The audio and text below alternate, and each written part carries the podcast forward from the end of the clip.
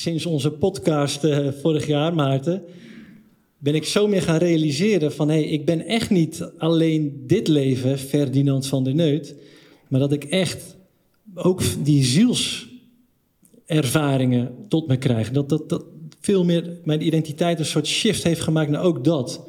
Dat het de levens overstijgt. Ja, en dat, dat gaat, dat ontvouwt zich door. En dat zei je ook al mooi in onze podcast. Van ja, mijn verhaal heeft ook zijn grenzen. En we hebben elkaar ook maar aan te vullen. Dus uh, nou, ik heb onwijs genoten van ons gesprek toen. En ik eh, ben heel benieuwd naar jouw uh, verhaal nu. Maarten Oversier.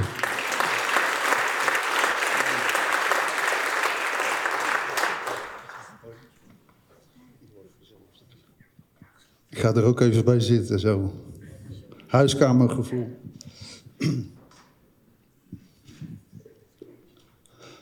Toen ik uh, vanmiddag uh, door de deur liep hier, toen had ik even spijt dat ik geen hoed op had, want dat doe ik meestal.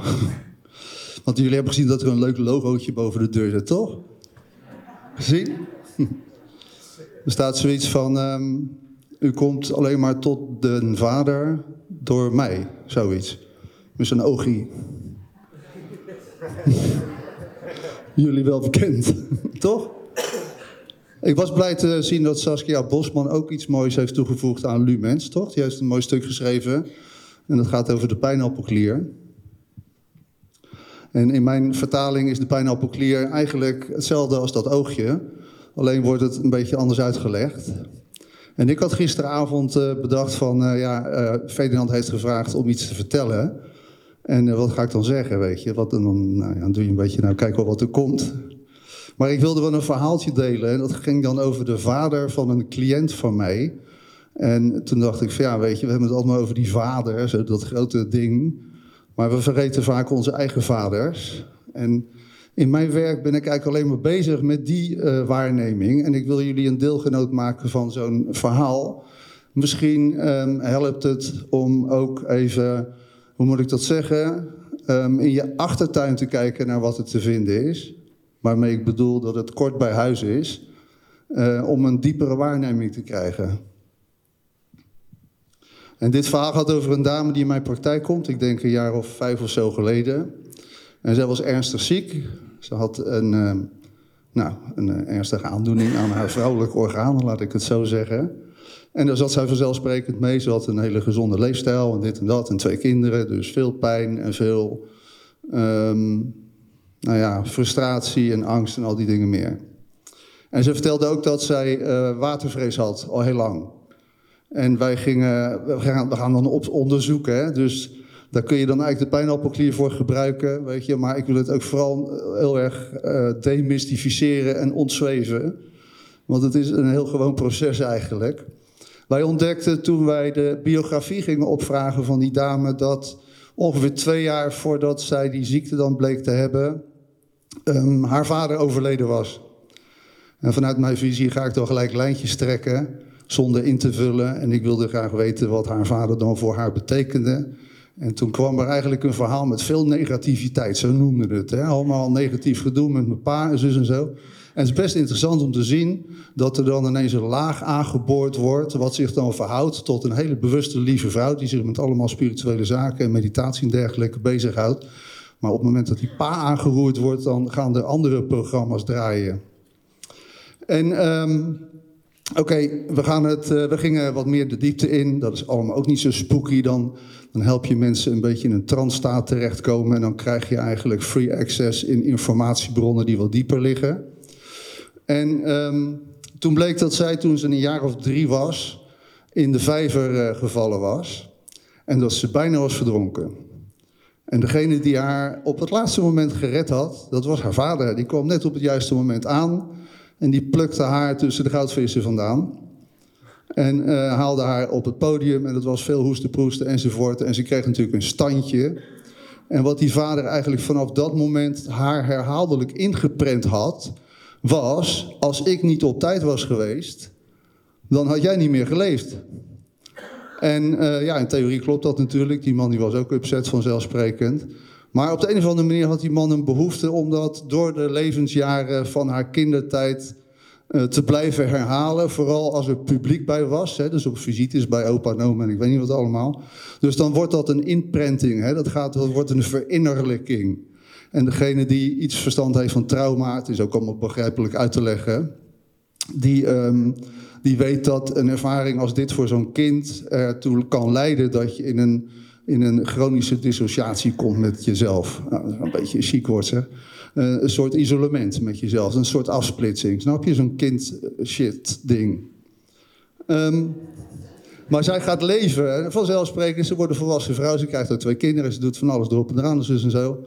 Uh, die pa van haar heeft ze altijd geprobeerd op afstand te houden. En hij wilde eigenlijk haar altijd controleren, enzovoort, enzovoort. Dus we, kwamen op een gegeven moment achter in zo'n therapeutische setting. Dat uh, vanaf het moment dat haar vader overleed, en dat was plotseling, er een oud programma ging draaien vanuit een kindlogica. Uh, Als papa er niet meer is, kan ik niet meer leven. Snap je? Zo werkte dat voor haar. Daar hoef je geen discussie over te voeren. Dat is haar waarheid, voor de duidelijkheid.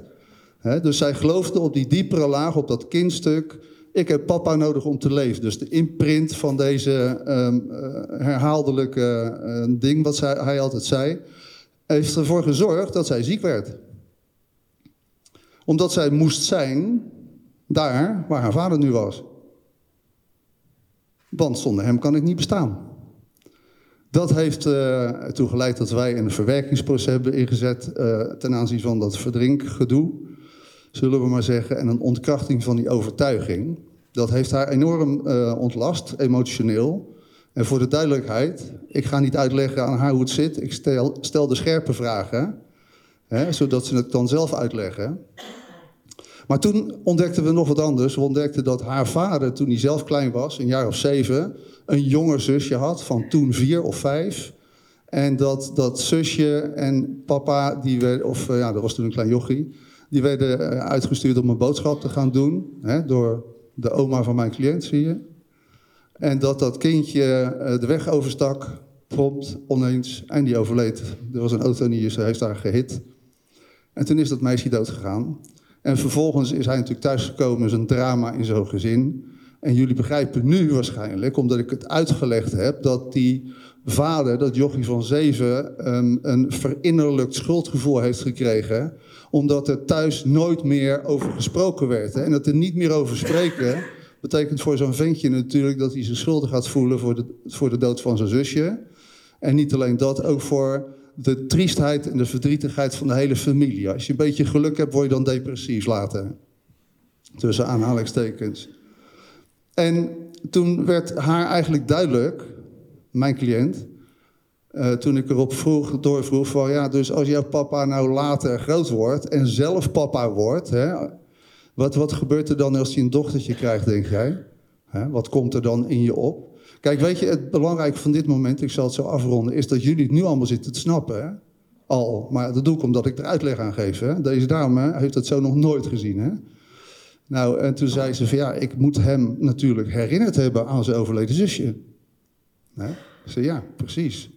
En dat gaf een shock-effect voor haar en tegelijkertijd een hele diepe realisatie dat hij vanaf dat moment behoefte had om haar te controleren en op afstand te houden. Hè? Te diep binnenkomen zou hem in dat pijnstuk brengen. En toen besefte ze zich van ja, ik snap nu dat het voor mijn papa belangrijk was om bij herhaling de wereld te vertellen dat hij mij gered heeft hè, om zijn eigen schuldgevoel af te dekken, snap je? En dat bracht een heel diep proces. Ook een realisatie waarin zij zei: Weet je, volgens mij is het zo dat ik dat voormalig zusje was. Dat heeft ze trouwens in de oorlog afgespeeld, dat ongeluk. Hè? Dat is een verhaal, dat is een beetje te ver. En dat ik bij hem teruggekomen ben om hem te laten herinneren aan wat hij niet verwerkt heeft. En daarvoor moest ik eerst bijna verzuipen. Dat vertelde ze mij. En het goede nieuws is dat ze beter geworden is daarna. Hè?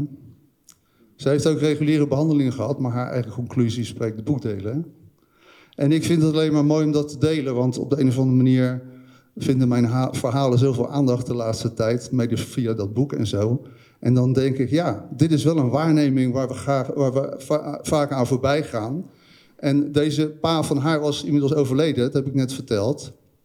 Maar eh, vijf jaar nadien, toen we gingen werken in de praktijk, heeft zij eigenlijk voor het eerst vanaf haar verdrinking, verdrinkingsstukje een intense liefde voor haar eigen pa gevoeld. Terwijl haar hele leven, zoals ergens in de 50, gebouwd was op de afwezigheid van de verbinding met papa.